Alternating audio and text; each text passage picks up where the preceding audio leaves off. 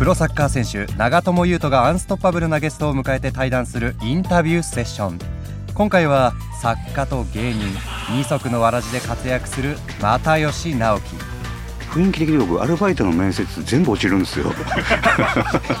覇気がないとか元気ないねとか声小さいねとか言って。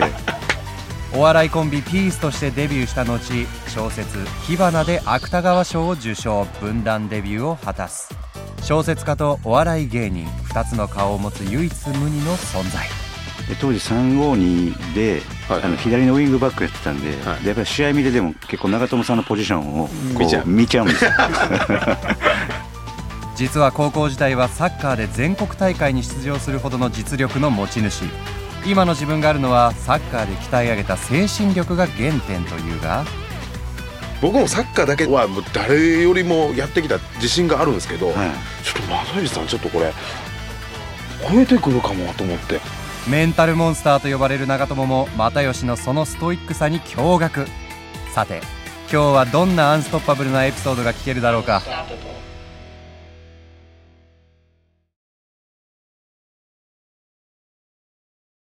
ああはじめまして。又吉です。よろしくお願いします。よろしくお願いしますこちらこちらどうぞはいなんかお茶かなんかあったかいのいますか？あでも水があれば大丈夫です。大丈夫ですか？はい。いろいろ聞かせていただきますけどお願いします。はい。もうずっとしあのサッカー見せていただいてるんで、はい。あはい。本当ですか？あのーロシアとかもワールドカップうんうん。見に行ったりして、え？はい。本当ですか、はい。えロシア何戦ですか？えー。一戦目がコロンビア PK 香川真司の PK で勝ってあーはい。二戦目が大阪セネガルでセネガルです。大迫と本田圭佑があ違う大阪はコロンビアだ。本田圭佑が決めたやつだあれセネガルは、セネガルですか？セネガルですね。行きましたありがとうございます。私サッカーされてたって聞いて。サッカーやってました。高校まではい。高校までされてたんですか？やってました。はい。もうもうがっつりなんかされてたっていうのは聞いたんですけどめちゃめちゃレベルも高くてそうですね。あのー大阪の北洋高校っていう高校で、はいはいはい。強豪校ですよね。そうですね。そこでやってました。で当時352で、はいあの左のウィングバックやってたんで,、はい。でやっぱり試合見てでも結構長友さんのポジションをこ見ちゃうう。見ちゃうんですよ。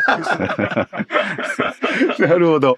じゃあもう運動量左ってことは左利き。左利きですね。はい。で走る走らないとウ走らィングバックないとあれ絶対ねは、はい無理ですもんね そうよね。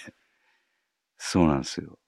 だからすごいなと思いながら、はい、ずっと見てます。いやありがとうございますえでもいつえしいつから始めたんですかサッカー小学3年から始めたんですけど、ははい3年生で始めて最初、そんな、なんていうんですかね、あの、姉が2人いるんですけど、はいはいあんまりその、周りに男友達がいるみたいな環境でもなかったんで、何も分かってなくて、はい。でみんなはもう公園でサッカーしたりしてて、はい。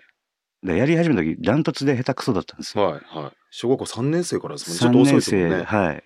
で、みんなはスパイクとか持ってたり、はいあの、革のボールを持ってたんですけど、はいはいそんな家になかったんで、はい僕だけ白のあの、なんていうんですかね、普通の運動靴のツルツル滑るやつで、で、ボールサッカなかなかでもきないじゃないですか滑ってなくて、こう、あの、小学校の体、体育倉庫に入ってるあの授業で使うゴムのボールあるじゃないですか。あれをみんなよりちょっと早く行って借りてやってたからさ、うまくならないですよね。それそれはうまくならないですよさすがにそれがスタートでしたね。だからずっと下手くそでしたね。えでもそれはいいつまでその靴でやってたんですか？それは最初半年ぐらいそれでやって ううまくならないんで、はい。んで一回もうちょっと向いてないのかなと思って休みがちになったんですけど、はいはいはいはい。でなんかテレビでワールドカップやってて、うんうんイタリアワールドカップですかね。はいはでマラドーナのあの過去の映像とかが流れてて、いうんうん。もうそれで もうスイッチ入って。またいやりたいってなってでそこまでは右利きだったんですよ。ほう。で マラドーナ見た時に左しか使わないじゃないですか。はいはい。であれでよし俺も左利きになろうと思って、で次の日からまた練習行き始めて、はいは左しか使わなくなって。い。はい先輩とかに「まあ、ただでさえ下手くそやのに、はい。下手なやつがさらに利き足じゃない方しか使わなくなったから、確かに。みんなにあの、お前右で蹴れやとか言って、それ言われるわ。みんなに言われるんですけど、もうはいそれをもう黙って無視して左で蹴り続けて、だいぶ頑固ですね、それ。それでも。で、左利きになったんですけど、え、もう、がっつりもう左利きになったんですか？左になりました。はい。なのえで、小小学校までは両利きだったんですけど、中学ぐらいでもう左の方が、インサイドとかやったら左右、あれがないんですけど、はいどっちでも一緒ぐらいですけど、まあロングボールとかシュートはもう左です、ね。ドリドリブルは？ドリブルも左ですね。ええそんな、き、き、利き足を変えれることなんてできるんだ。そうですね。え、それは僕初耳かも。多分さあは、あの、早い時期だったからじゃないですか。右で、右もそんなに蹴り込んだ時期がなかったんでって、言っても早い時期でも 10, 10歳までだって右利きだったわけじゃないですか。10そうですね。年間も。はい。そこから利き足を変えるって、ちょっと聞いたことないです。いや、僕も、でも、はいあの、まあ、プロになってから左サイドバックやり始めて、はい。で、左、もうなんとかもう蹴れるようにならないと、本当にポンコツでおもちゃみたいな感じだったんですけど、左ははい。はい。でも蹴り込んで、なんとかこうクロスも上げれるようになったぐらいだったんですよ。はいでもやっぱり利き足にはならないんですよ。はい。はい。ドリブルも絶対右じゃないと、左でドリブルってやっぱできないし、はい。はい。めっちゃ練習したんですよ、僕も。いや、それはもう知ってます、もちろん。ここじゃない、もう死に物ぐらいでやらんとこれ生き残れないと思ったから、はい左もう練習したのになれなかったんですよ。はい。はい。はい。左利きには。はい。えだから、いや、ちょっとびっくりしてる、今。プレーの中ではでも左でドリブルしても、左の方がむしろ。そうですね。はい。リフティングとかでこの回したりするのも、もう左しかできないです。え？み右はできないです。だから人って変えられるってことか。そうそういうことでですすね。はいや、すごい。うん、い。で、そっからもずっと左、左で。やってて、うん。でも、そんなやっぱりうまくなかったんですよ。ギリギリレギュラーぐらいではいはい。やってて、で、ある時にコーチに、あの、試合後みんな集められて、はいで、僕は多分10番目か11番目ぐらいの選手で、レギュラーで出てはいるんですけど、はいはい後半残り5分とかで、はい心折れてないのに、まだ走れんのに変えられたりとかしてたんですよ。で、まあ、ギリギリ、まあ、ギリギリレギュラーなんやろな、ぐらいの位置だったんですけど、はいはいある時試合を終わった後にコーチが、お前ら自分で自分のことうまいと思うかっていう質問を全員にはいしたんですよ。はで、みんな下手だと思いますってみんな言っていって、はいで僕はい10番目の選手で下手だと思うって言ったらなんか救いようない感じするじゃないですか。俺はまだこんなもんじゃないんですっていうことをアピールするっていうのい。と、はいあとはみんなと違う、うんその視点を持ってるんだっていうことを、あ、なるほど又吉さすがやなみたいな風になるかなと思って、はいはいはい下手やとは思いませんって言ったんですよ。はいはいはい。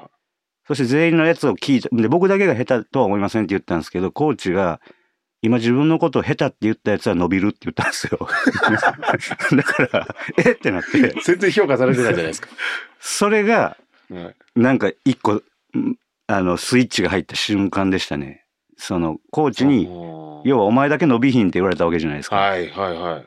それを、こう、どうやったら覆せるかなっていう風になって、もう、練習をとにかくしまくろうみたいな。そこからは、もうコ、コーチとの信頼関係がそこで一回途切れてしまったんで、はいはいはいはい。そのコーチの呪いの言葉を跳ね返すために、自分で割とメニュー考えたりして、やり始めました。そしたらなん、なんえ、かそれがこう、何何歳ぐらいの時ですか？えー、5年、あ、6年生ですね。小学校6年生でそんな、何、何クソ魂と、なんか自分でそこからじゃあどうやって成長できるかみたいな。やり始めましたねい。や、そう、なるほど。もうじゃあでも持ってたんだな。どこでも成功できる その能力。やっぱりこの根性と何クソ魂あと、そこから成長するためのなんかこう、ね、どういうふうにたどり着けるんだろうみたいなところの逆算みたいなところがもう小学校うん6年、5年6年できるんですよ。ーでもそれはもうサッカーで学んだことだなと思ってますけどね。はい。まあでもどうなんですかね。サッカーで学んでも多分、どこでその、普通できないんですよ。もうコーチにこれ伸びないって言われた、はい。で落ち込んで小学校5年生、6年生ぐらいだったら、はい終わるか、何くそうと思っても結局これが成長にこうつなぎ、どうやってつなげられるんだろうみたいなところまで落とせないじゃん、普通は。もその当時からもう落としてるってことは、うん、えどこからそのなんかこう、うなんだろう、人格というか。そうです。それまでは練習練習することにちょっと照れがあったんですよね。ああ、練習しないやつはかっこいいみたいな。はい。ああ、いえあーぼわかる、でもそれは。とか、はいはいはい。上手い人が練習してんのはいいけど、はいはいはいなんかはい。練習あいつめっちゃしてんのにあれぐらいなんやって思われるのが 恥ずかしいっていう。自意識があったんですけど、そのコーチのうん今自分のこと下手って言ったやつは伸びるっていうので、もう全員にの前でいはとんでもない恥をかかされたかなら。これ以上恥ずかしいことはないっていう。ああ、もうどん底はないと。これ以上の。はいもう恥のどん底のなんか立場になったから、こっからはもう努力することがもう恥ずかしくないから、みんなにまたやってるやんって言われるぐらい、ずっと公園で朝練も夜練もやって、練習しまくりましたね。小学校5年生、6年生で朝練も夜練もやって。出ましたね、はい。それ中中もうちょっと3ぐらいまでは、はい。ぶっ飛んでるわ。いや、いい意味でですよ。いや、じゃないと、やっぱりこういう人にはなれない。ええだからそれが、そうですね。もう自分の、なんか根幹というか、その後のいろんなお笑いやっても、文章書いても、割とそのサッカーのそのやり方と、を繰り返してるっていう感じですね。基礎練やって、体力つけてとか、はいはい。この努力する基準みたいなもうその時から当時、僕もすごい言ってるんですよ。若い時から努力する基準をはい、上げとかないと、はい結局30代、40代になって、はい。はなかなか、やっぱり努力ってなかなかエネルギーもいるし、そうですね。うーん、簡単ではないと。だからその基準を若い時にどれだけ上げられるかみたいな、頑張れるかみたいなところは大事やっていう、すごい僕も言ってるんですけど、はい。うわ、もう5年生、6年生で、その基準を思いっきり上げて、コーチの言葉に感謝ですよね、でもね。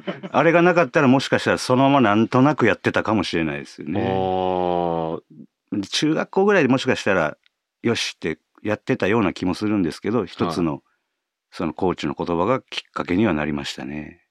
相当でも、又吉さん負けず嫌いなんですね。そうですね割となんか結構僕はイメージとしては、なんかこう、穏やかな、ほんわかしてて、何でもすごいこう受け入れてみたいな、なんかすごいや、はいほんわかしてるこうイメージだったんですけど。そういうふうにあの見られたいんですよね。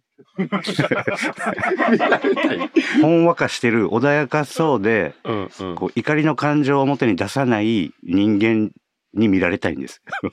だからそういうふうにえなんかしあんまり人に怒りとか。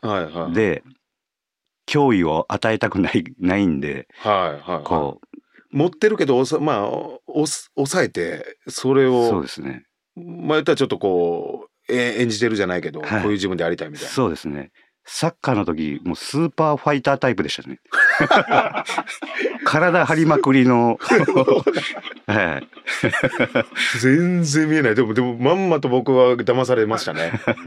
全然、だから、せ性格というか、イメージと違ってるっていうところ。で相方とか近い先輩とか後輩とかにはもうすっごい言われますそれをああ、負けず嫌いでも。負けず嫌いのそういうはいバレバレますねすぐあーみんなだからちょっとトラブルが何か起こった時とか結構周りがまず僕の精神をケアしてくれますね。だ大丈夫大丈夫か？みたいな。怒ってないか？お全然大丈夫ですよ。つって。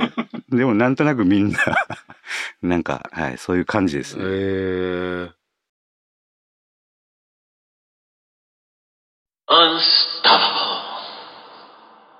で、まあ、サッカーをずっとされて、はい。まあ、その努力で、中学校、で、高校もその強豪校そうですね。はい。行って、レギュラーをはい。取って、はい。引退も出たんですもんね。そうですね。で、選抜とかも選ばれたんですか？大阪の私学選抜っていうのに高2の時に入って、はいはいはい。で、韓国遠征とか、で、韓国のチームと試合したりとかはしありましたね。おーじゃあもう結構ガチで、まあ、ですよね。そうですね言ったら頑張ればもしかしたら普通に J リーガーにもなれるような、プロになれるような、まあ、頑張り次第ではね、もちろん。いや、でも、なんとなく、もともとの素質みたいなものとか、はい。そういうのが、なんか、わかるというか、だから全国レベルのチーム、それこそ東横川とかとも練習試合したりしてたんですけど、はいはいはいなんていうんですかね。で、同世代でプロになった人とか、玉田さんとか、はいはいはい。玉田圭司さん。はい、とかと、こう、試合したりしたときに、あ、大久保さんとか、大久保さんちょっと2年ぐらい下ですけど、国見の名の強強い時の。はいはい。はいはいはい。で、同じ、で、試合でやったときに、はいその時僕は彼らのことを知らなかったんですけど、はいでも玉田さん、ちょっと右サイド張ってて、その試合。で、はいはい僕左でついてたんですけど、はいはめっちゃ速くて。い。で、僕もチームでは速い方やったんですけど、はいはい。えって、あこういう人がプロなるんやろなとか、大久保さんの時もやっぱこういう人がプロなるんやろなとか、稲本さんんも、まあその時は僕試合出てなかったですけど、1年だったんで、が高校来てやってる時も、体のサイズとか、うんプレーの質が、やっぱね、ちょっとなんか違う、まあ全まあ、全然、ちょっとどころじゃなくて全然違いましたね。じゃあそのレベルをまあ肌で感じたり見たりして、はい。あ、自分はプロのにはまあ難しいというかいけないんじゃないかって思った。そうですね。でも今名前挙げた人みんなスペシャルな人ですもんね。相当スペシャルですよ。もうトップトップじゃないですか、それ。そうですよね。もう代表でもトップに行くような、もそう、そうです人たちじゃないですか。そうですね。でもまあまあ、サッカーすごい好きやったんで、ただ、お笑いもすごい好きだったんで、やっぱ高校卒業したらもう芸人になりたいっていうのは、あったんですよ、ずっとえ、。それはいつから思ったんですか？その芸人になりたいっていうのは。それは、なんとなく思い始めたのは小学生の頃ですね。小学生の頃で、中学の時にはもう決めてましたね、芸人になるっていうのは。え、それって何かきっかけあったんですか？その芸人になりたいと思ったきっかけっていうのは。テレビで見てて芸人さんのいろんななんかネタとかがもう面白くて憧れたっていうことですね。あとは自分で何か考えたり自分がやったことで人がそれに驚いたり笑ったりしてくれるのがすごく気持ちいいみたいなののがありましたね。じゃあもともとその人を笑わせたりとかはするのは好きだったってこい。そうですね。とでももう今のこういう感じやったんでその明るい少年でもないですし、はいはいはいは今とほぼ一緒なんですけどい。、うんうん。なんかそうですねこう言言ってみた一言で大人が笑ってくれたとかっていうのはなんかやってましたねに日常からなんとなくこれ言ったらどういう反応するのかなとあか母母とかその周辺の大人たちがこうストーブ当たりながら今日どこどこの酒屋さんなんかこう安売りしてるよみたいなはい話をしてたらなんとなく近づいていって「嘘やん買いに行こう」って言ってみようとか。ほんなやっぱ大人たちが「え？何この子?」みたいな いやいや変わってるな。すごいな。みたいなのをこうなんか試してやってみてとかそれで笑ってくれたりとか反応してくれたのがもう快感になるといそううか、ですね。喜びにつながって、はい今年10年ぶりに出版したエッセイ集「月と三分」には又吉直樹という独特な芸風に至った経緯をこう記している僕が6歳の頃祖母が住む沖縄に父と帰省したことがあった。祖母の家に新年を祝う親戚や近所の人が大勢集まり宴会が開かれた。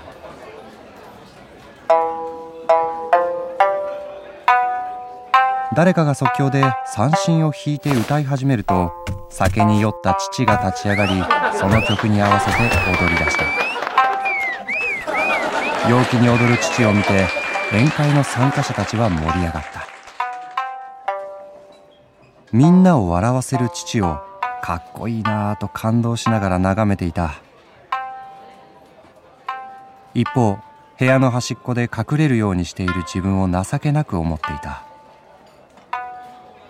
すると親戚の一人が「直樹戻れ!」と僕を煽るように叫んだ。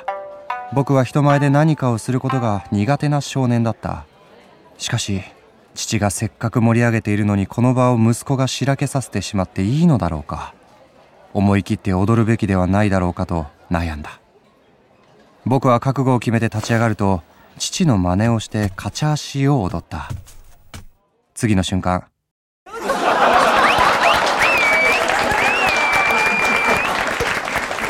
僕は爆発するような笑い声に包まれていた。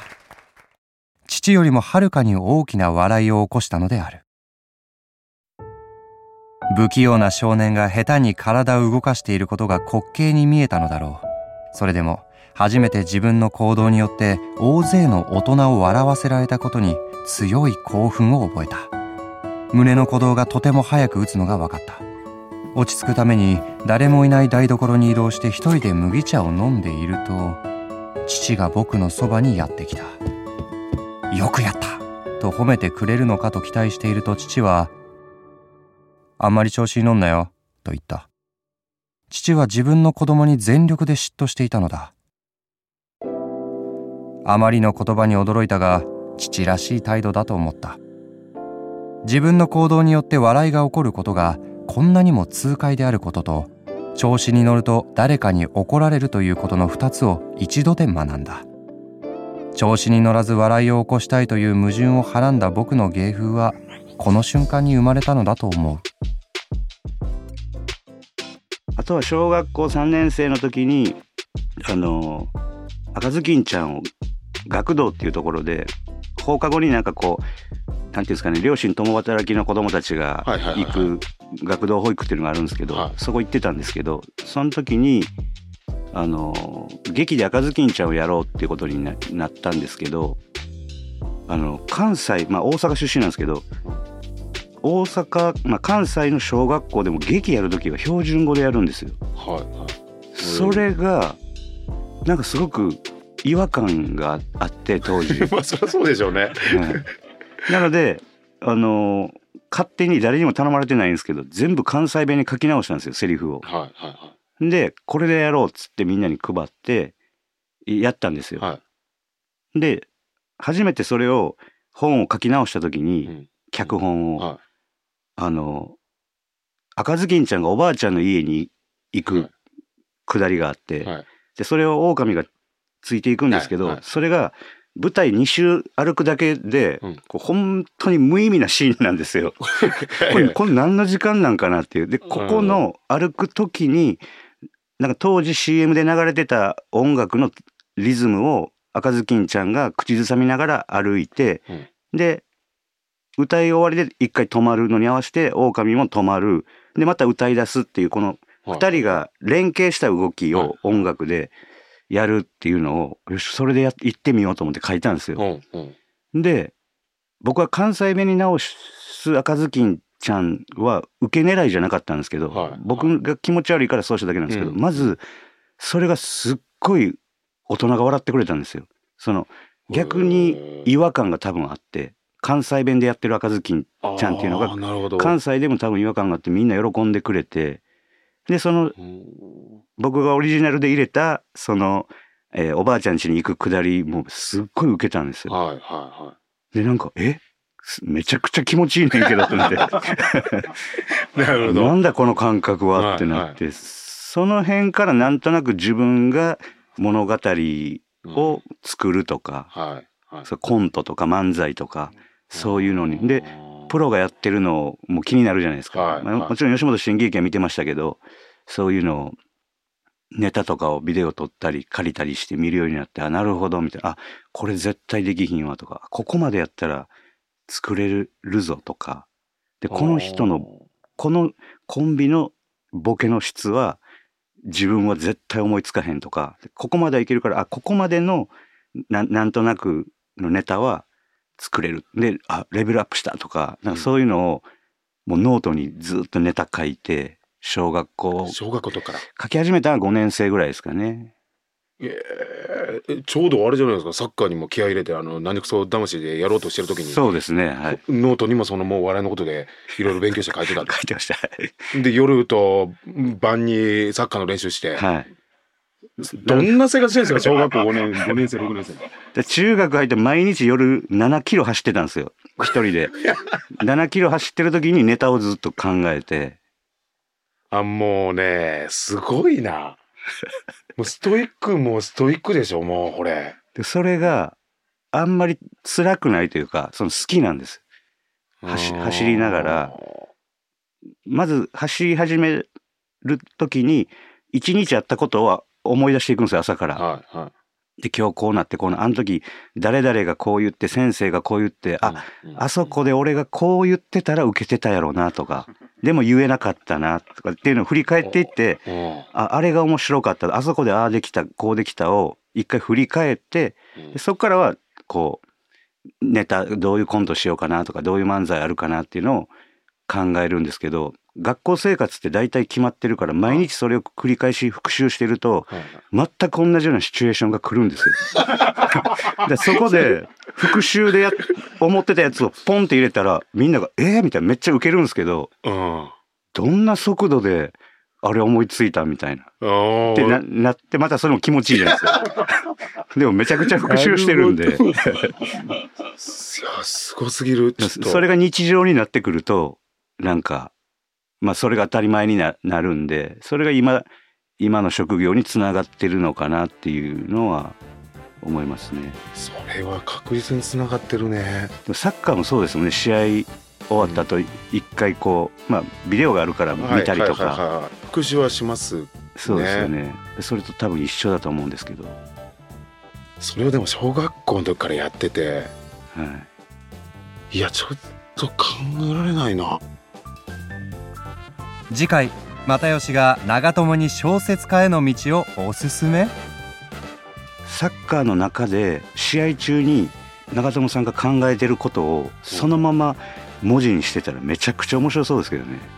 こういうあそういうこと。感情も含めはい。もう、相手足あこいつ足速いなとか。うん。であこいつ切れさせたろうかなって思って行ったけどなんか肩ポンポンって叩かれて笑笑顔で「あれこいつめっちゃ余裕あるやん」みたいな。あるある。あるある。あるそれめっちゃあるあるそれ。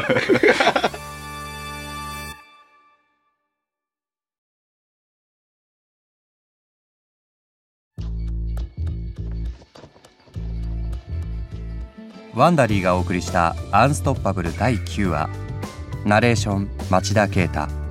サウンドデザイナー伊貝慎太郎。